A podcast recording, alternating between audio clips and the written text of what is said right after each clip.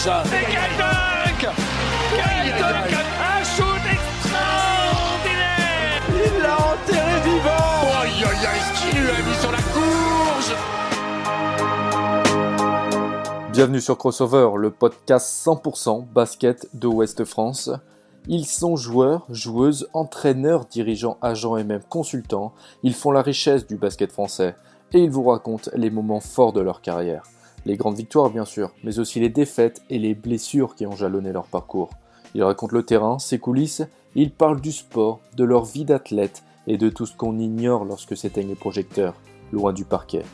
Tous les 15 jours, retrouvez ces témoignages passionnants et sincères, truffés d'anecdotes et qui sauront à coup sûr entretenir votre passion basket. 31e épisode avec Jonathan Jeanne. Sa carrière n'a pas connu la destinée qui aurait dû être la sienne, c'était l'un des plus grands espoirs du basket français, 2m18 pour 2m32 d'envergure et du talent plein les mains. Jonathan Jeanne avait son avenir tout tracé. En 2017, à 19 ans, il est aux portes de la NBA, mais lors d'une visite médicale, il voit sa vie de basketteur brutalement stoppée après le diagnostic d'une maladie rare, le syndrome de Marfan. Il est alors déclaré inapte à la pratique du sport de haut niveau. Son univers s'écroule, il tombe en dépression, mais au fil du temps, il va trouver la foi et refuser la fatalité. Il entame alors des analyses de contre-expertise et retrouve le droit de jouer au basket. Loin de la NBA, c'est en D2 espagnol au Danemark ou encore à Dubaï qu'il réapparaît sur les terrains. Aujourd'hui, de retour en troisième division française, il a accepté de nous raconter son histoire. Jusqu'au bout du rêve, c'est avec Jonathan Jeanne et c'est à découvrir dans Crossover. Jonathan Jeanne, bonjour, comment vas-tu? Bonjour, ça va, je vais bien, merci. Merci de m'accueillir. Alors déjà, merci à toi de te rendre disponible pour enregistrer ce, nouvel épisode. C'est un vrai plaisir de t'avoir, de pouvoir t'entendre raconter ton histoire, euh, ton parcours, un parcours assez atypique, semé d'embûches, mais aussi de montrer cette force de caractère que tu as eu, que tu as encore, de, ne jamais abandonner et de poursuivre euh, ton rêve coûte que coûte. Et c'est cette abnégation, on va le voir hein, tout au long de l'épisode, elle est vraiment à saluer. Et puis c'est d'ailleurs pour ça que, ça me tenait à cœur de, te recevoir dans, dans ce podcast. Euh, Jonathan, évidemment, on va revenir sur cet événement en 2017 qui a changé le cours de ta carrière, le cours de ta vie, euh, quand on te diagnostique le syndrome de Marfan, alors que tu t'apprêtes à intégrer la, NBA. Euh, mais avant ça, pour bien comprendre ton parcours, l'engouement aussi qu'il y eu, euh, qu'il y avait autour de toi à l'époque, on va revenir rapidement à tes débuts. Alors toi, tu es né en Guadeloupe en 1997. Tu commences le basket là-bas en Guadeloupe après avoir testé plusieurs sports, hein, le foot, l'athlétisme, la natation. Mais voilà, bon, j'imagine que tes mensurations déjà à l'époque font que tu t'orientes aussi logiquement vers le, vers le basket. Voilà, on va dire ça un peu comme ça. C'est-à-dire que moi, j'ai, au début, quand j'étais en Guadeloupe, je faisais un peu, euh, j'ai touché un peu à tout, j'ai goûté un peu à tout, j'ai fait un peu de, d'athlétisme. Euh, bon, à l'école, hein, c'est pas en compétition. J'ai, même à l'école, j'ai fait de la natation. Mmh. Et, euh, je me rappelle, en fait, quand j'étais au collège, qu'il y avait une, il y avait une piste d'athlétisme sur laquelle on s'entraînait avec le, ma classe il y, a, il, y avait un, il y avait un terrain de basket juste à côté. Et moi, courir euh, sans vraiment d'objectif ou bien avec un objet à la main, ça ça m'intéressait pas vraiment. Donc, euh, avec mon frère, on, a, on avait décidé d'aller essayer. Et c'est parti de là, en fait. L'entraîneur qui, qui était... Ben, il y avait une équipe qui s'entraînait. Et l'entraîneur, il m'a tout de suite repéré par ma taille et mon jeune âge. Donc, euh, c'est parti de là. Et à partir de ça, je suis rentré au Krebs, le Pôle. Et voilà, c'est comme ça que ça a commencé un peu. C'est ça, donc tu intègres le, Krebs en Guadeloupe, qui, est euh, le, le, pôle régional, on, va dire, le pôle antique, tu l'as dit, euh, par, la suite. Et, donc après, tu arrives en métropole pour intégrer l'INSEP. Donc là, pour situer un petit peu, on est en 2012, je crois. Intégrer l'INSEP, c'est pas donné à tout le monde. Ça montre aussi que ton évolution, elle est constante euh, durant cette jeunesse-là et que ça se passe plutôt bien pour toi dans le basket. Oui, c'est ça. C'est surtout le, le fait que j'ai eu bah, Dieu m'avait donné cette taille, c'est un don. Hein. C'est sûr que ça m'a aidé énormément par rapport à d'autres joueurs j'ai été vite repéré. J'étais pas forcément euh, talentueux ou j'avais pas forcément des skills comme euh, un basketteur qui avait déjà 10 ans de, de basket, comme on le, voit souvent. Mm. Mais cette taille-là m'a beaucoup aidé. Les, les, entraîneurs qui avaient des visions ont, ont, ont vite investi en moi et, et de, de, fil en aiguille avec les connexions, ça s'est fait assez rapidement. Et euh, voilà, c'était une opportunité pour moi, l'INSEP. Voilà. Et tu as 15 ans à ce moment-là, là, quand tu te quittes euh, la, la, la Guadeloupe. C'est un vrai cap à passer pour toi. Comment ça se passe ton intégration? Bah, Comme tu as dit, c'est un, un, gros cap et c'est vraiment une épreuve de vie. Mm. Parce qu'à 15 ans, quitter sa famille, c'est, c'est pas du tout évident. Ça a été, ça a été vraiment un moment très difficile pour moi, euh, sur tous les plans, parce qu'il y a tout qui change. Il y a le, le climat, il change, les, la relation change, parce que tu, tu as ton, as ton style de vie, tu as tes amis, tu as, ta famille, et du jour au lendemain, tu dois partir à 8000 km de, de, tout ça. Même le climat, comme je disais, le climat, il change. Tu, tu vis dans un environnement, il fait très, très chaud, et du jour au lendemain, tu, tu vas, tu vas, tu vois la neige. C'est, vraiment, c'est un choc. Et, et moi, moi, à ce niveau, j'étais pas forcément bien accompagné parce que j'avais pas de famille en France. Mm. Donc, ça a été vraiment une épreuve très difficile, mais aujourd'hui, qui, qui fait mon témoignage et qui fait ma grande force. Et j'imagine que voilà, ça a été difficile, mais cette période-là à l'INSEP, c'est ce qui t'a forgé en tant que jeune homme. Et tu entres dans le vif du sujet et ça t'a aidé pour la suite, j'imagine, de ta, de ta carrière. Ben, clairement, clairement, sur le plan euh, humain comme euh, sportif, ça m'a, ça a été un long parcours, mais aujourd'hui, comme je dis, c'est, mon témoignage et ça m'a beaucoup aidé dans, beaucoup d'aspects de, ma vie. Ça m'a, ça m'a permis d'être vite euh, discipliné. C'était mon école de vie, en fait. Ce style où on doit être discipliné, on doit apprendre à, à, à, jongler, en fait, avec les études, mais aussi avec cette vie de, de sportif. Ça, ça, en fait, ça, ça te permet de, d'avoir un avantage par rapport à d'autres personnes qui vivent une vie lambda, quoi. Et, est-ce que à ce moment-là, tu as l'ambition de, de, de, faire carrière? Enfin, t'en es où dans, dans, dans, tes, dans tes projets euh, et, à quel moment tu as eu peut-être ce déclic-là? Bah, En fait, c'est assez flou à ce niveau parce que moi, je suis un jeune, tu sais, je, je sors de la Guadeloupe, tu sais, c'est une petite île où les mentalités sont très petites. Moi, je je, comprends pas trop à ce moment-là. Je sors de mon île, je vais jouer au basket. Et euh, bon, on me dit, en fait, j'ai l'impression que tout est dirigé. C'est pas moi qui dirige, je suis pas l'élément, euh, je suis pas le personnage principal. Donc, euh, je me laisse suivre par le flow et, et euh, je rencontre des personnes. Je, je, suis aussi avec deux autres Guadeloupéens de, du basket, euh, Grégory Benga et Stéphane Gombo. Et euh, bah, moi, je suis plutôt dans l'optique, tu sais, quand tu as 15 ans, tu penses pas fort, tu penses pas du tout à faire carrière. Tu, tu penses plus à, à profiter de ton adolescence euh, et voir ce qui va se passer et quelle, quelle porte va s'ouvrir à toi. Donc, moi, à ce niveau, je savais que j'avais un potentiel, mais pas au-delà de, de, réaliser que je pouvais vraiment faire carrière. Est-ce que tu pouvais t'identifier parce que voilà des, Guadeloupéens, il y en a eu beaucoup qui sont euh, qui sont arrivés après en métropole, qui ont réussi, et puis même qui ont réussi après en Europe ou en NBA. Est-ce que tu pouvais t'identifier à, à, ces gars-là qui étaient passés avant toi? Déjà par le fait que d'autres personnes m'identifient, non, à ce moment-là, non, pas du tout. Comme, comme je te le dis, à ce moment-là, moi, je pense juste à une seule chose, c'est en fait, c'est de m'amuser, de profiter de mon adolescence, de, de, de faire ce que j'aime parce qu'au au fil du temps, le basket, c'est quelque chose que je n'ai pas forcément aimé au début, mais, mais avec le temps, j'ai pris goût et en fait, je vivais juste de ma, de ma passion à cet âge-là. Je ne pensais pas du tout à, à, faire une carrière, mais loin de là. Je, je profitais juste de, ma, de mon adolescence, hein, de, de, de jeunes de 15 ans, quoi, tout simplement.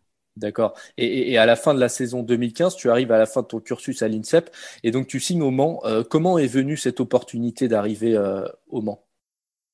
Alors, il faut savoir que le Mans, j'étais en contact bien avant de rentrer à l'INSEP avec eux, par l'intermédiaire de, de, de, mes dirigeants au Pôle Antilles. Donc, euh, ça, ça s'est fait plus, plus ou moins. Il n'y a pas eu de complications, il n'y a pas eu de. Parce que vu qu'on était, on était en contact, euh, c'était un club qui proposait un, un, bon, un, bon, un bon programme pour les, pour les jeunes de mon, de mon profil, on va dire. Et euh, ça m'a plu de, de pouvoir euh, être euh, cotisé par une équipe comme Le Mans. Donc, euh, à ce niveau, j'ai, voilà, ça allait, ça allait plus, plus, plus ou moins vite et facilement aussi. Et, et, au Mans, c'est un peu plus compliqué de, de, poursuivre ton développement qui était, qui était plutôt pas mal. Enfin, le déroulement, ça, ça se passait plutôt bien. Il y a de la concurrence sur ton poste euh, et, et, la saison qui suit ton arrivée, tu es prêté en Pro B à Nancy pour t'émanciper un petit peu. Alors, il faut savoir que quand je suis arrivé au Mans, en effet, il y avait déjà, il y avait déjà du gabarit à, à mon poste de jeu. Il y avait Peter Corneli et Youssef mm. Afal, mm qui, euh, eux, non, ne sont pas passés par l'INSEM, mais qui étaient déjà dans, dans ce, cette optique de former des grands à, au plus haut niveau. Donc, euh, ils avaient déjà de, plus d'expérience que moi à ce niveau. Parce qu'il faut savoir, l'INSEP, c'est, c'est génial, c'est extraordinaire, mais d'appartenir déjà à un club, c'est différent, on va dire, c'est différent l'expérience que tu peux avoir, de cette approche que tu peux avoir déjà avec les, les, les pros, c'est différent. Donc, moi, je suis arrivé dans ce système où il y avait déjà des, des joueurs placés à mon, à mon poste et il fallait que je me, je fasse, il fallait que je prenne de l'expérience. Sur le plan physique aussi, il fallait que je, je travaille énormément. fallait qu'il y avait il y avait tout un programme de prise de poids et, et euh, de gagner en, masse, quoi, tout simplement aussi. Ouais, parce que je crois que quand tu arrives au Mans, si je dis pas de bêtises, tu, euh, tu fais 80 kilos et, et, euh, et tu vas monter jusqu'à 92 la première année. Enfin, au niveau de la nutrition, la prise de poids, enfin, il y, y avait vraiment un gros programme qui a été mis en place par le club pour te développer. C'est ça, c'est vraiment quelque chose qui m'a plu avec Le Mans parce qu'il il proposait ce, programme de, développement, non, pas seulement bah, sur, sur l'aspect technique, mais sur l'aspect physique aussi. Donc euh, voilà, la première année, j'ai beaucoup travaillé. J'étais accompagné par, un, préparateur physique qui, vraiment a, qui a fait un bon boulot avec moi. Et après, c'était c'était à moi de, dans ma vie de, de tous les jours de bien faire attention à mon alimentation. Et on a parlé du, du, prêt à Nancy en Pro B en, 2017. Entre-temps, il y a la draft 2016, draft à laquelle tu es éligible, mais tu décides de ne pas y aller, de rester une année de plus en Europe. Euh, enfin, c'est un choix assez, assez raisonnable. Explique-nous à ce moment-là cette volonté de, pour toi de ne pas brûler les étapes. Alors, premièrement, euh, Nancy, ils n'étaient pas en Pro B, mais ils étaient en Pro A toujours. Ah, pardon, euh, excuse-moi, autant pour moi. Oui, donc ils étaient en Pro A et en fait, c'était un choix technique de la part de, de mes agents et de moi aussi. Il faut savoir que je n'avais pas de temps de jeu du tout au Mans et, et moi, tout ce que je voulais, c'était pouvoir jouer, quoi, être sur le terrain et pouvoir, pouvoir avoir les sensations parce qu'on parlait beaucoup de NBA, de ci, de ça, mais si moi, j'étais pas sur le terrain et, et, vivre ce que dont les gens disent, c'était pour moi, c'était, c'était assez bizarre. Donc, moi, moi, à ce moment-là, je voulais juste être sur le terrain et progresser, avoir des opportunités, de savoir quels sont mes manquements, où je peux, où je peux progresser, sur quoi je peux m'améliorer. Parce que c'est facile à dire, hein. on, prend un, produit tel que Jonathan Jeanne, on parle de la mais il y a beaucoup plus que ça, en fait. Il y a, il y a tout un, univers, en fait. Il y a tout un, un emballage, il y, y, a, beaucoup de choses sur lesquelles le joueur il doit progresser, même lui, il doit, il doit pouvoir se, être en, comment dire, en situation, quoi, en situation de, match, de savoir euh, qu'est-ce qui, sur quoi il peut progresser, ses, ses atouts, ses qualités. Parce qu'à l'époque, moi, il faut savoir que je jouais en espoir, mais le championnat espoir n'avait strictement rien à voir avec les pros. Hmm. Et il faut le dire aussi parce que euh, de par ta taille, au début de ta carrière, il y avait beaucoup de comparaisons, notamment avec un joueur qui s'appelait Alexis Aginsa, qui lui, pour le coup, est peut-être parti un peu trop tôt, et ça t'a aussi euh, donné l'exemple, peut-être. Oui, c'est vrai que bon, en tant que jeune Français et, euh, intérieur, c'est vrai qu'on on se projette, on essaie de voir euh, les différents profils qui, ont, qui sont allés au plus haut niveau, tels qu'Alexis Aginsa. Et euh, on essaie de pas refaire les mêmes erreurs, on essaie de prendre le bon de leur carrière et de, de, du mauvais, de justement de s'en servir pour pas refaire les mêmes erreurs.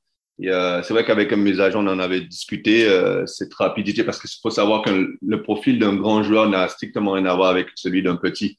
Hmm. D'un petit joueur, le, souvent les petits joueurs tels que les meneurs, les arrières et les élites sont souvent très, ils sont ils sont prématurés dans le jeu, ils sont prêts à jouer directement, tandis que les grands, il y a vraiment un, travail à effectuer avec eux. Euh, il faut être patient, il faut vraiment être patient avec un grand. Faut, il faut avoir une sagesse à ce niveau pour comprendre ceci.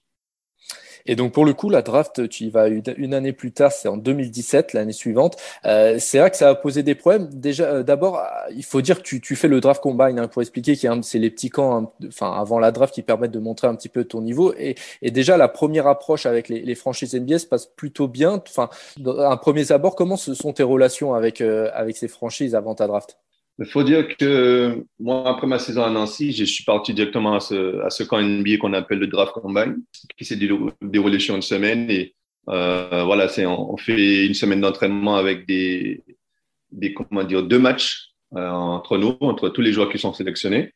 Et euh, il y a des rencontres avec les franchises. Les rencontres avec les franchises se sont fait ça s'est très bien passé dans le sens où j'avais montré beaucoup de bonnes choses lors de ces deux matchs. Donc, les franchises, elles étaient vraiment impressionnées parce qu'elles, euh, jusqu'à maintenant, elles ne savaient pas qui j'étais, en fait. Elles avaient vu juste par le biais des vidéos, des scouting, comme on dit, mais euh, elles ne m'avaient jamais vu en, réel, en présentiel. Donc, euh, de, voir l'étendue de mon talent, de tout ce que je pouvais faire pour un grand, ça les a vraiment, on va dire, étonnés. Et aussi, ils ont beaucoup apprécié parce qu'il faut dire, la NBA, c'est, ça, le, le, basket, le basket de demain où il y a des grands. Aujourd'hui, on voit des grands qui, qui peuvent faire des choses que les, les, meneurs aussi peuvent faire. Bien sûr. Donc, euh, donc, ils se projetaient plus facilement en me voyant jouer. Donc, ça, ça leur a donné plus envie de, de, voilà, de, de discuter avec moi pour, voir où j'en suis, ma vision des choses, ma vision des choses dans le basket aussi. Euh, et justement, tu, est-ce que, enfin, tu étais annoncé autour de la 20e position de cette fameuse draft 2017. Est-ce que tu sentais l'engouement qu'il y avait te, concernant?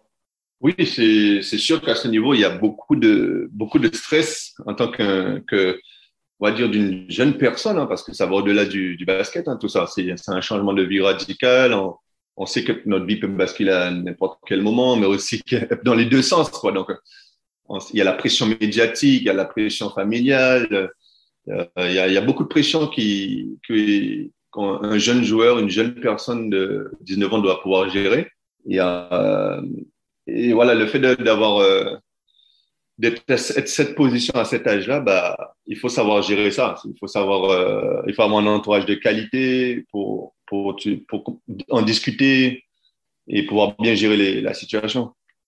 Et donc là, pour le coup, là, tu es à fond dans le projet NBA, c'est ton objectif à ce moment-là c'est sûr qu'à ce moment-là, ça n'a rien à voir quand j'avais 15 ans. C'est sûr qu'à 19 ans, là, j'ai une, prise de conscience réelle que vraiment, j'ai une chance, j'ai une chance euh, énorme de pouvoir euh, exercer le basket au plus haut niveau. Et ce qui était devenu un rêve aussi avant, la NBA, c'est sûr qu'à ce moment-là, je, je, me rends compte que je peux aller en NBA par, non seulement par, par ma taille et le don que Dieu m'avait donné, mais par l'éthique de travail que je m'étais, je m'étais créé au-delà de, de, ces dernières années. Parce que je, les, les, gens beaucoup, les gens, ils voient beaucoup que je suis un joueur grand et à ce moment-là, hein, je parle, à ce moment-là où j'ai 19 ans, ils voient, mm. ils voient le joueur, ils voient la, tout le côté médiatique, mais ils ne voient pas forcément le, ma vie au quotidien. Donc ça, c'est quelque chose qui est caché aux, aux yeux des, des médias. Et, donc arrivent les tests médicaux, c'est là qu'on te détecte le syndrome de Marfan, une maladie génétique rare. Comment ça se passe? J'imagine que bah voilà, les, tests sont assez complets, ça prend beaucoup de temps. Explique-nous un petit peu le contexte de ce cursus médical-là avant, avant la draft.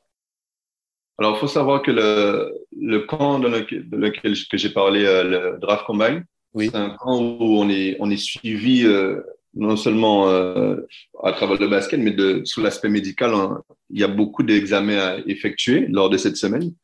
C'est des examens qui durent 48 euh, heures quand même. Alors, euh, on est testé vraiment de la tête aux pieds. Moi, je suis, comment dire, voilà, ça, ça dure 48 heures. On est testé dans l'un des meilleurs hôpitaux à Chicago. Et si je me rappelle bien, ben ouais, c'est une panoplie d'examens, hein, de tests euh, qu'on effectue pour savoir si on est en bonne santé, si on si n'a pas de pathologie, si on est... Pas seulement physique, c'est même psychologique aussi, je crois. Voilà, psychologique, il y a, beau, il y a beaucoup de... Vraiment, il y a toute une panoplie de tests qu'on effectue pour savoir si le, on est apte à jouer au, niveau.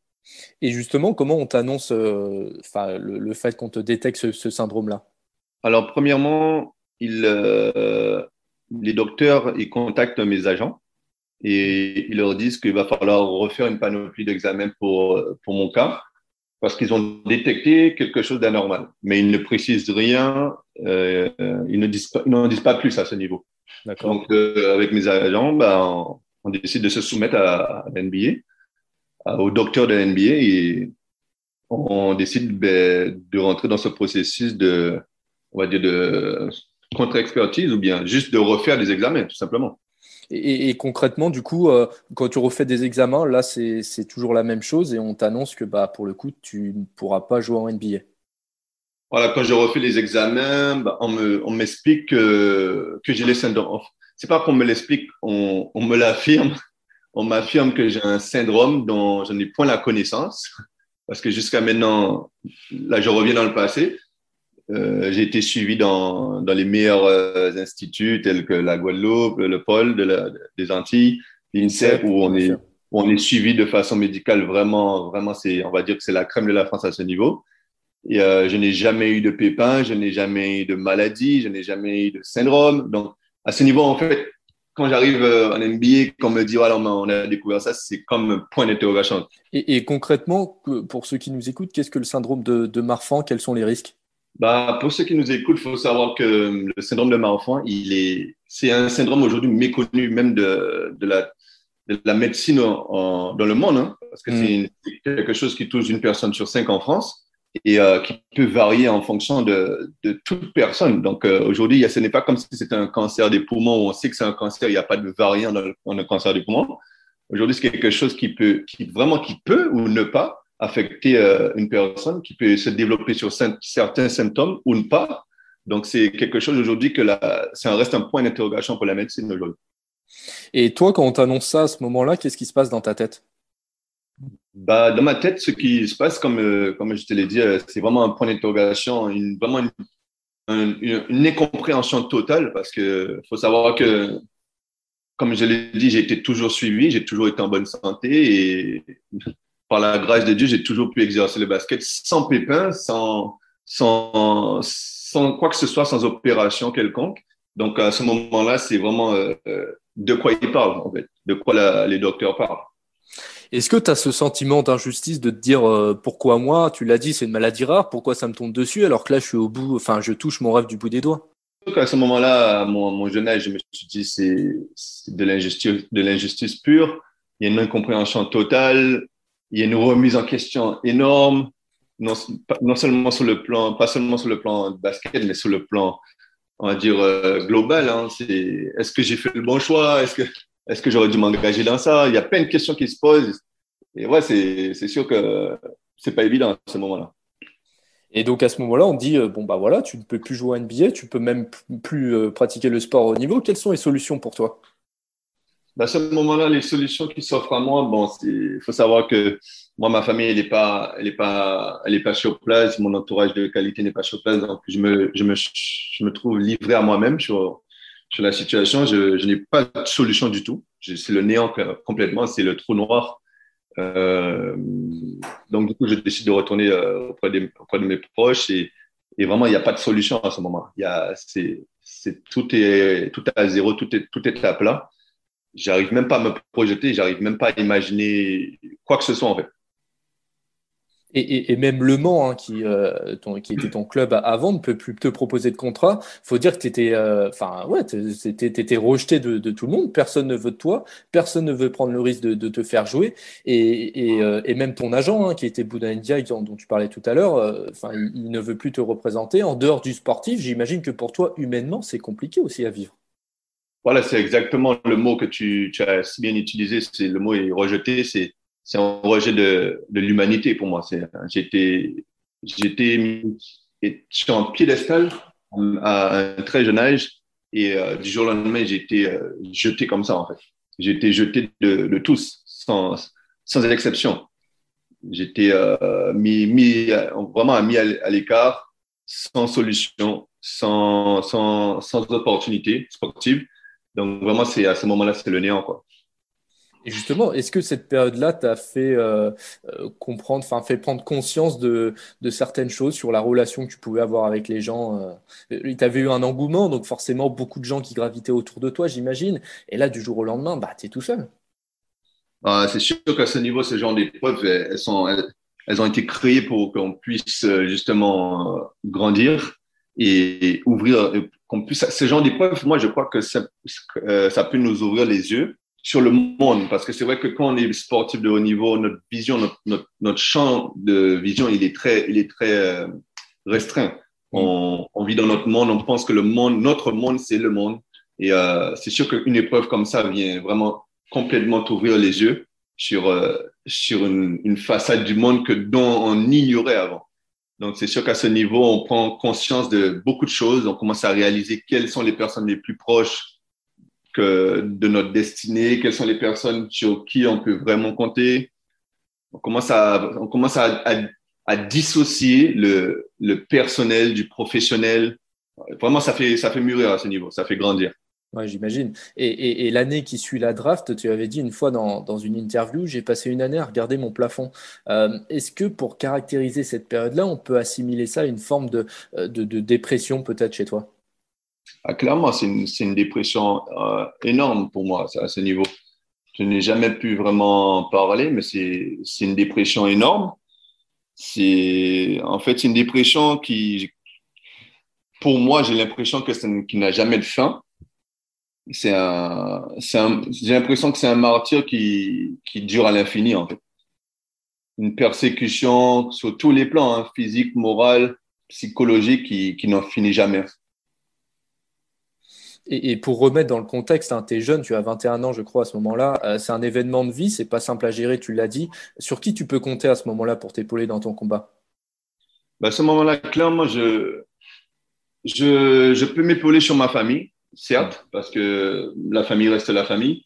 Mais il faut savoir que dans mon cas, ma famille n'est pas à mes côtés parce que moi, je suis euh, en France et ma famille, elle, est toujours en Guadeloupe. Parce que tu es retourné, es retourné au Mans, hein, c'est ça? Après. C'est ça, euh, mon frère, j'avais juste mon frère, je vivais avec mon frère, mais lui, il avait sa vie normale, il travaillait, il, vit dans le, il travaillait dans le monde séculier.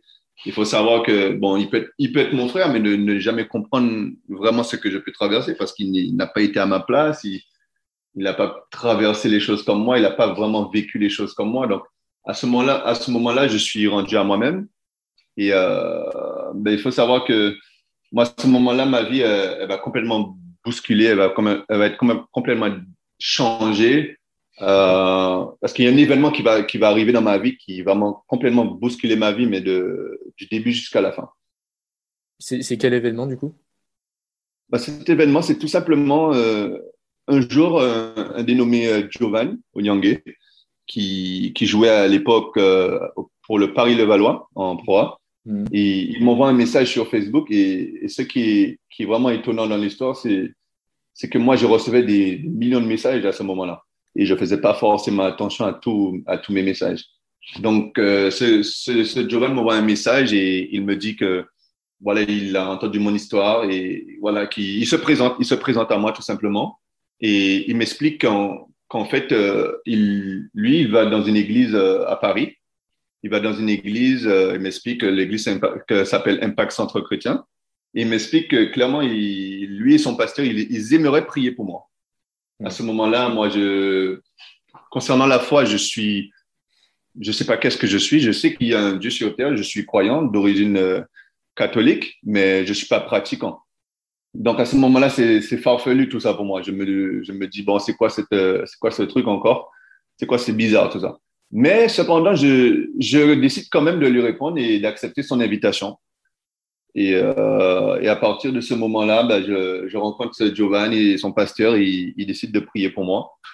Et à partir de ce moment-là, ma vie va complètement changer sur tous les plans, sur tous les domaines, dans tous les domaines de ma vie. Je vais commencer à comprendre beaucoup de choses. Mon entendement va complètement se développer. Je vais, je vais voir des, je vais voir des miracles s'opérer complètement dans ma vie. Je vais faire une rencontre en fait avec avec Dieu et je commence à avoir une relation vraiment profonde. Je commence à, à lire la Bible je commence à, à, à, plus chercher, à développer, à avoir, avoir une foi, en fait, tout simplement, avoir une foi et, et, je commence à avoir, avoir cette relation euh, personnelle avec Dieu. Et ça va être tout un long cheminement et par lequel je vais passer. Il y aura des hauts, des bas, mais je vois toujours cette lumière à la fin du tunnel, en fait. Et c'est cette lumière que je n'ai jamais pu avoir, même par mes proches, parce que mes proches, ils étaient forts, ils sont, ils sont humains à la fin, ils sont limités. Hein. Dans ma situation, je, à ce moment-là, ben, vraiment, les choses vont commencer à se débloquer. Les choses vont complètement, complètement se débloquer pour euh, ma, ma carrière, mais sur le plan intérieur aussi. Dans mon, dans mon fort intérieur, des, des changements vont commencer à s'opérer, des guérisons aussi vont commencer à s'opérer. Et, euh, et, je vais commencer à faire des nouvelles rencontres. Et, et, là, il y a beaucoup de choses qui vont changer. Donc clairement, Giovanni Onyongue, qui est l'actuel joueur de, de Pau, euh, va, va, va, va, te redonner, euh, va te redonner la foi, va te donner la foi, et tu, ce qui fait que tu as mené ton combat pour ne pas abandonner le basket. C'est tout à fait cela. Donc, moi, je crois une chose, que rien n'est fait par hasard. Bon, pour ceux qui nous écoutent, euh, je crois bien qu'il y a des croyants et il y a aussi des non-croyants. Aujourd'hui, moi, je suis un croyant et je crois que Dieu existe et, et qu'il il, l'aime, en fait. Il aime ses enfants. Dieu, c'est comme un père, c'est comme... Un père qui aime ses enfants et qui il veut, il veut voir personne triste. Et, euh, et, en fait, souvent, en fait, on pense que notre vie, elle, est super, elle va bien. On, on, on, oublie Dieu, on oublie, on oublie que, en fait, il y a un Dieu qui, qui est sur terre. On oublie, on, oublie cette, cette, notion parce que notre vie ne, elle, elle reflète pas forcément le besoin de miracle dans notre vie, le besoin d'un exaucement, le besoin d'une guérison quelconque. Mais souvent, quand on arrive euh, à la fin au fond du gouffre, Là, on recherche, on recherche une aide, une aide quelconque auprès des siens ou bien de, ses amis. Et on, se rend compte que cette aide, cette paix qu'on cherche, on ne pourra jamais la trouver auprès de quiconque. Et c'est souvent, souvent là où quelque chose se passe, comme les, les païens diront euh, un miracle, des choses comme ça, mais c'est souvent à ce moment-là où, où Dieu se manifeste. Et moi, c'est ce que j'ai vécu. Donc, si s'il y a des personnes qui nous écoutent aujourd'hui, bah, c'est ce que je veux partager cette fois aussi. Parce que c'est pas, Jonathan Jean n'est pas juste un basketteur. Et, avant que tu, tu aies ce déclic-là que tu, tu, viens de nous expliquer, est-ce que euh, à un moment donné, tu t'es peut-être dit bon bah clairement, je vois pas d'issue, j'abandonne, je laisse tomber le basket? Ah mais clairement, c'est sûr, ça m'est ça m'est traversé euh, à maintes et maintes reprises, c'est sûr. Je, je passais par toute forme émotionnelle et psychologique, et c'est sûr qu'à ce moment, dans cette dans cette période de, de temps, c'est sûr que j'ai voulu arrêter le basket à plusieurs reprises parce que en fait, je vois pas le, je vois pas le bout du tunnel, je vois pas de solution, je, je, vois pas le chemin, en fait. J'arrive pas à voir comment je peux me, me relever. Mais il y a, il y a un truc en moi qui me dit, ce sera, ce sera différent. Demain sera différent. demain sera un jour meilleur. Il y a toujours cette petite voix, cette petite voix en moi qui, qui me dit, ça va aller, je, je suis avec toi, tu, tout ira bien. Et il y a aussi un autre événement qui va être un déclic pour toi. Euh, tu vas prendre contact avec Azaya Austin. Alors pour expliquer, Azaya Austin, c'est un joueur qui aurait dû se faire drafter en NBA en 2014. C'était un énorme potentiel. Et comme toi, on lui a détecté le syndrome de Marfan. Du coup, il a entamé des analyses de contre-expertise et un médecin l'a finalement autorisé à rejouer. Euh, après, il est parti jouer en Serbie, au Liban, en Chine. Enfin bon, bref, il, a, il faisait des cartons incroyables, des matchs à presque 60 points. Enfin, il était au-dessus du lot. Et donc toi, tu le contactes. Explique-nous comment ça se passe euh, Isaiah Austin Isaiah Austin, c'est quelqu'un qui. Souvent, les gens pensent qu'on a eu la même histoire, alors que Isaiah Austin il est différent de Jonathan Jeanne. C'est pas parce qu'on a eu la même expérience au niveau de la NBA qu'on a eu la même histoire. On a une histoire vraiment complètement différente. Et euh, moi, je rentre en contact à ce moment-là avec lui parce que j'ai entendu qu'il a eu cette expérience qui a bouleversé sa vie avec la NBA. Donc, du coup, je décide de me rapprocher de lui pour savoir parce qu'à ce moment-là, il, a repris le basket. Donc, je décide de prendre contact avec lui pour savoir comment il, a procédé, quelles sont les, quelles sont les personnes qu'il a pu contacter ou bien, voilà. Donc, à ce moment-là, ça se fait par le biais de, de mon agent. Et euh, il m'explique, voilà, il m'explique comment il a pu rejouer. Il, me donne euh, les contacts des docteurs qu'il a pu revoir. Et, et euh, voilà, du coup, je, décide d'entretenir une relation avec lui et qui, se, qui se fait plus ou moins facilement. Hein, vraiment, c'est assez, naturel, je dirais. Et à partir de là, les choses vont commencer à, se débloquer, les, les, situations aussi vont commencer à se débloquer. Je, je, vais commencer à avoir de plus en plus la lumière à ce niveau. Et, et voilà, c'est comme ça, ça, ça va commencer avec Isaiah. Et, et, il te met aussi en contact avec son agent, Charles Misuraka, qui était, euh, enfin, l'agent d'Asia Austin, qui va aussi t'aider dans, dans ces démarches et aussi les démarches d'avoir un avis médical positif et, et à par la suite de, de retrouver un club. C'est bien ça. Et, du coup, euh, finalement, un médecin te déclare apte à la pratique du sport de haut niveau. Alors, pour expliquer un petit peu aussi à, ceux qui nous écoutent, euh, comment un médecin a pu te dire non, c'est trop dangereux à un moment donné, et, là, un autre, médecin, un autre médecin te dit oui, tu peux jouer. Quelles sont la, les, les, différences de, de, diagnostic entre les deux? Pour, pour, ceux qui nous écoutent, ben, il faut savoir que Aujourd'hui, les médecins qui m'ont, c'est pas le, mais les ou différents médecins qui ont pu avoir des, des avis, euh, on va dire plutôt négatifs à, mon sujet. Il faut savoir qu'ils n'ont pas forcément cherché à, à, me connaître et à évaluer ma situation euh, médicale. Souvent, ça, ça c'est le côté où le monde ne sait pas vraiment qu'est-ce qui s'est passé à, à, ce niveau. Il faut savoir que moi, j'ai eu des différents, différents, j'ai eu différentes visites euh, au, au, tout au long de, ces, de ce moment, de cette, euh, cette période. Et, euh, les, par exemple, je vais prendre un exemple, hein, je ne vais pas donner de, je vais pas de citer de nom pour des raisons de sécurité, mais euh, il faut savoir que lorsque j'ai, lorsque j'ai rencontré mon, mon, médecin, enfin le médecin en France pour la pratique, euh, pour reprendre le basket, il n'a pas cherché à, à, à, me consulter. Ça a, ça a, été une consultation qui a duré en, en toute honnêteté 5, entre 5 et 10 minutes. Hmm. Il, a, il a juste repris mon, mon dossier avec les, les docteurs de la NBA et euh, il m'a sculpté, il a vu que je n'avais rien, mais euh, il s'est basé sur ce qui avait été dit aux États-Unis, sans pour autant chercher à me refaire faire une panoplie d'examens. il a juste déclaré que j'étais inapte à la, pratique du basket. Donc euh, ça c'est la vérité que le monde doit savoir. que mon cas a été vraiment mis, à part et vraiment délaissé, sans pour autant vraiment chercher à savoir si vraiment j'avais le syndrome de Marfan, si vraiment j'étais inapte à la pratique du basket, si vraiment j'étais vraiment malade ou quoi que ce soit. Mon cas a été très, très vite mis à part. Donc voilà, à ce niveau.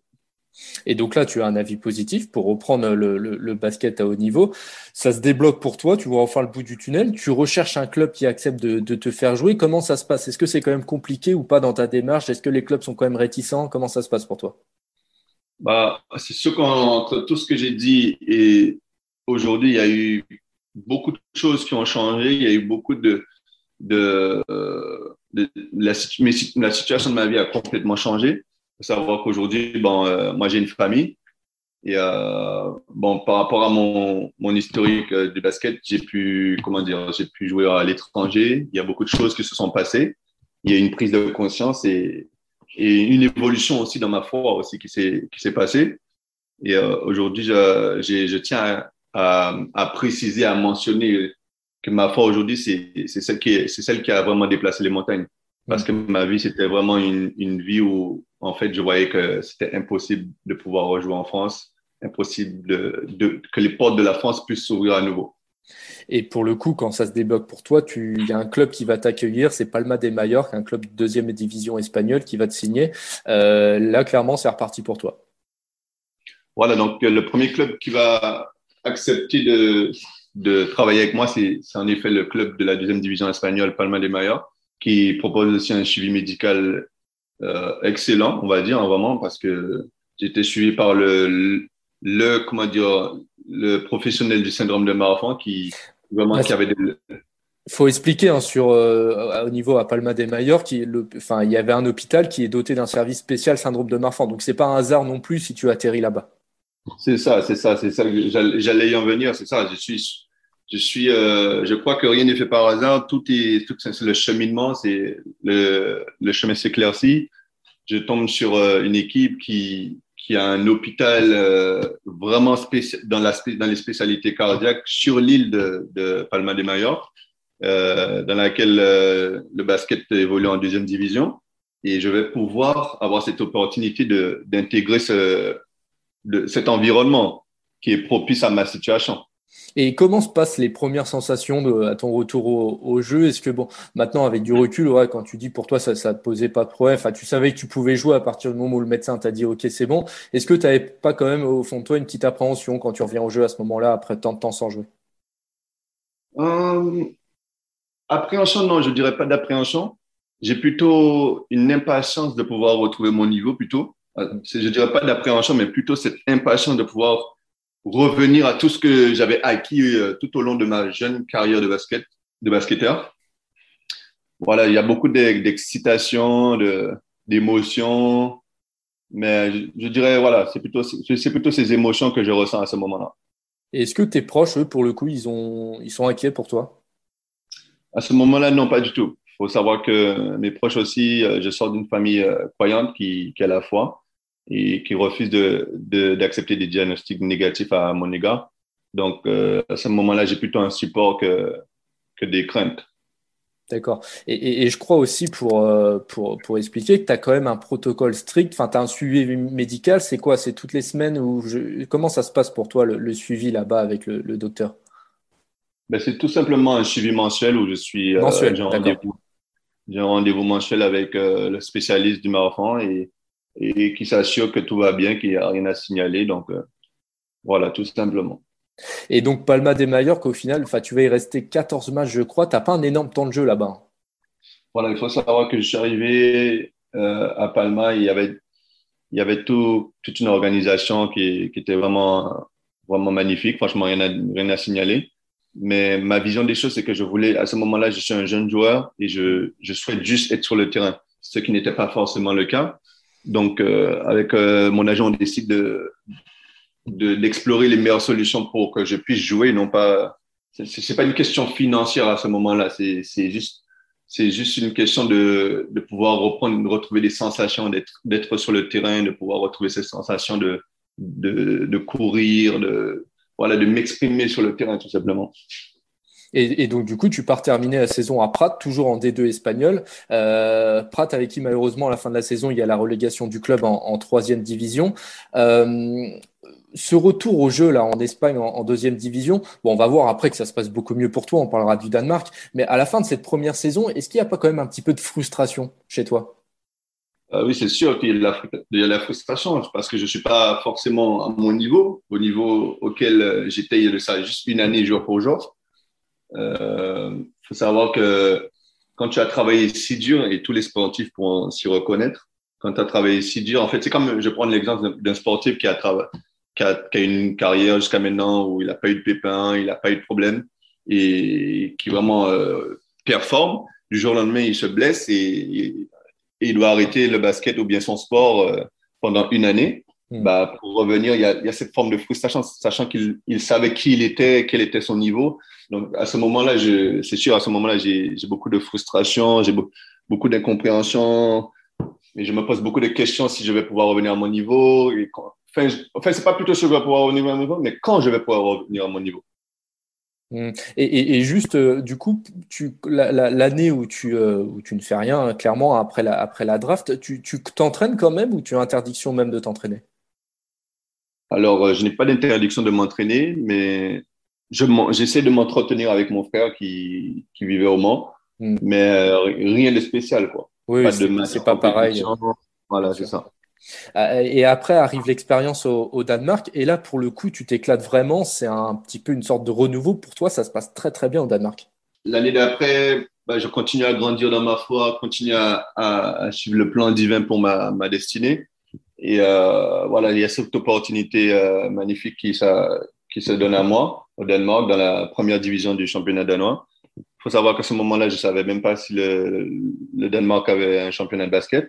Hmm. Donc, c'est tout nouveau pour moi, tout ça, c'est tout nouveau et, et je vais découvrir vraiment une atmosphère que, que j'aime et que je, je, je m'épanouis.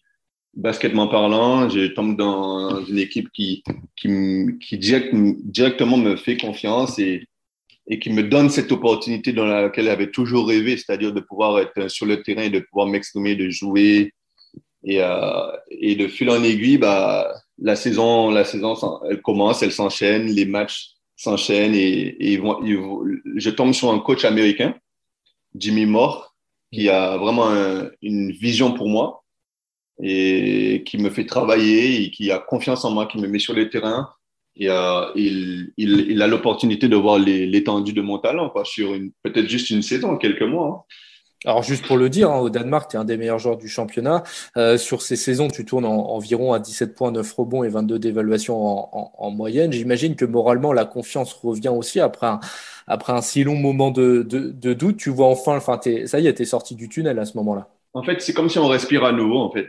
On a été dans une, on a été dans une pièce où il n'y avait pas d'oxygène et là, on sort de la pièce et on peut respirer à nouveau on peut, euh, on peut, on peut prendre du plaisir dans ce qu'on fait au quotidien, tout, simplement aussi. Ça, ça c'est vraiment un, point, un point qui a été important pour moi parce que jusqu'à maintenant, je n'ai pas forcément pris du plaisir dans ce que je faisais. Mm. Et euh, là, je peux m'exprimer, je peux jouer, je peux être libre. J'ai la confiance du coach. Euh, j'ai une organisation qui vraiment qui croit en moi, qui, qui me donne, qui m'ouvre les portes tout simplement. Et ensuite, après le Danemark, il y a un petit passage à Dubaï, hein, c'est ça? C'est ça, il y a un petit passage euh, court à Dubaï de mois. Je suis, voilà, je suis en moi et voilà, une, ça c'est une nouvelle expérience aussi pour moi qui s'offre et je la saisis et j'apprends beaucoup de choses et je découvre aussi beaucoup de choses. Je découvre un basket qui est différent, un style de vie qui est différent aussi. Et, donc là, depuis le début du mois de décembre, tu as signé à Tarbes en National 1. Euh, tu reviens donc en France quatre ans après l'avoir quitté. Qu'est-ce qui a motivé euh, ton retour? Comment s'est fait le cheminement comme ça en plein milieu de saison pour revenir en France? Bah, Il faut savoir que, comme je l'ai précisé auparavant, maintenant j'ai une vie de famille. Hmm. Et, euh, et je, je, cherchais une stabilité et et mon souhait, mon souhait il y a de ça cinq ans, c'était de pouvoir rejouer dans, dans le pays, mon pays, là, où je suis français, mon pays, la France, tout simplement. C'était un souhait que, euh, que j'avais depuis, depuis 2017, hein, faut, faut mm. savoir, et, euh, mais qui ne s'est jamais réalisé parce que je pense que ce n'était pas le temps de Dieu et toute chose concourt au bien de Dieu. Et moi, je, je crois qu'aujourd'hui, c'est tout simplement, comme je le dis, hein, c'est je, je, progresse dans la foi, je grandis et, et ma relation avec Dieu, elle, elle, grandit et je commence à mieux voir, euh, la, comment on dit, la grande image. Je commence à mieux comprendre les choses par rapport à ma, à ma carrière et non pas juste le, basket, mais aussi tout ce qui entoure ma vie personnelle. Et euh, voilà, donc euh, le, le, le, souhait de pouvoir revenir en France, il en fait réaliser. Mes prières sont exaucées et je, ça me permet de pouvoir euh, revenir en France et, et, obtenir une stabilité sur tous les, les, domaines de ma vie.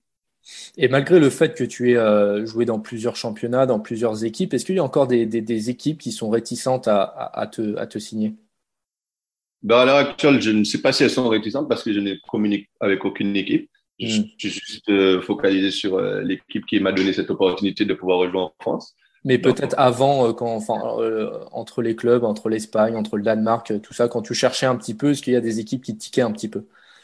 Ah non, à ce niveau, je, cette, crainte avait, avait, complètement disparu. J'ai eu des, j'ai eu des équipes qui ont, qui ont voulu me, qui m'ont proposé des, des contrats dans, dans, le monde entier, hein, dans le monde entier. Hmm. Même en France, hein, même en France. C'est juste que, voilà, c'était la, c'était une opportunité euh, qui s'offrait à moi et qui, qui correspondait à mes besoins.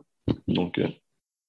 et, et, on peut le dire, là, on réalise l'entretien une semaine avant sa publication, soit deux jours après votre victoire d'un point à, à Toulouse, euh, où tu sors ton, on va dire, hein, ton match référence. Hein, tu es MVP du match avec 14 points pour 19 d'évaluation. Est-ce que c'est aussi une satisfaction, j'imagine, pour toi de, de, de, performer, qui plus est en France, euh, dans ton pays, comme tu l'as dit? Ah, C'est sûr que c'est un moment, un moment de joie pour moi, dans le sens où je sais, de quoi je suis capable, je, sais qu'est-ce que j'ai effectué ces dernières années sur le plan physique, technique et, spirituel aussi. Hein. Dans, tous les domaines de ma vie, je sais qui je suis devenu, je sais, qu'est-ce que je suis capable de faire sur le terrain. Après l'opportunité, euh, moi, je, reste patient, je sais que, ça viendra à un moment donné.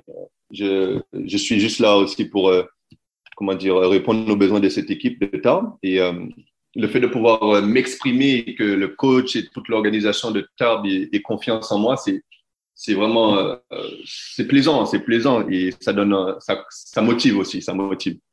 À Tarbes, tu as signé pour deux ans, je crois, c'est ça? C'est bien ça. Et aujourd'hui, quelles sont tes ambitions pour pour la suite? Alors pour la suite, c'est très très simple. Je ne sais pas encore où je serai dans un mois comme dans dix ans. Je fais tout simplement confiance à, à Dieu, à ma foi et euh, aujourd'hui, si Dieu m'a permis de venir à Tarbes pour deux ans, bah, je me concentre pour ces deux prochaines années avec cette équipe de Tarbes et, et je continue à avancer et on verra de, de quoi demain il fait.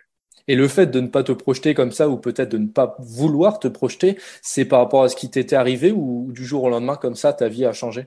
Bah, Tout simplement qu'aujourd'hui, bah, le fait d'avoir traversé toutes ces épreuves, ça m'a permis de gagner en sagesse, premièrement. Et euh, voilà, ça m'a permis de grandir et de, vraiment, déjà d'être reconnaissant pour ce que j'ai aujourd'hui et euh, de ne pas vouloir être dans la précipitation comme un jeune peut, on peut voir aujourd'hui et, souvent. Et euh, voilà, juste de, marcher chaque jour, chaque jour suffit sa peine. Le lendemain rassure de lui-même. Donc, moi, je me, je, me, je me concentre sur, sur le présent. Ça ne veut pas dire que je n'ai pas d'objectif, mais je me concentre déjà sur, ce que j'ai, j'avance avec ça, avec euh, le travail, la, la, patience surtout, et on verra de quoi demain il fait. Aujourd'hui, est-ce que tu penses euh, encore à la NBA Est-ce que quand tu la regardes, peut-être, je sais pas, tu te dis, euh, bon, j'aurais dû être là, c'était ma place. Est-ce que tu as des regrets là-dessus? Alors, à ce niveau, ce que Dieu m'a donné dans ma vie est bien au-delà de la NBA. Euh, j'ai eu une prise de conscience parce que c'est vrai que quand j'étais adolescent, bien dans ma jeune, jeune vie d'adulte, je rêvais beaucoup de la NBA mais je me suis rendu compte que la NBA, c'était une, une, idole dans ma vie. Et euh, aujourd'hui, ça a complètement disparu. Aujourd'hui, c'est vraiment Dieu qui est à la première place dans mon cœur. Bon, Jonathan, on arrive déjà à la, à la fin de, de, ce podcast. Encore un grand, grand merci pour ta disponibilité, d'être venu comme ça sur, sur ton parcours. Euh, aujourd'hui, tu as 24 ans. Qu'est-ce qu'on peut te souhaiter pour la suite? Ben Aujourd'hui, ce qu'on peut me souhaiter, c'est tout simplement euh, que je rentre dans ma destinée, que je continue, que ma famille soit bénite et que voilà, que je puisse euh, prospérer à tous égards et que je puisse continuer à, à vivre ma, ma, ma, carrière de basketteur et, et, bien plus encore. Eh ben, écoute, c'est tout ce qu'on te souhaite. Encore merci, euh, Jonathan, et, et, très bonne fin de saison avec Tarbes. Merci beaucoup.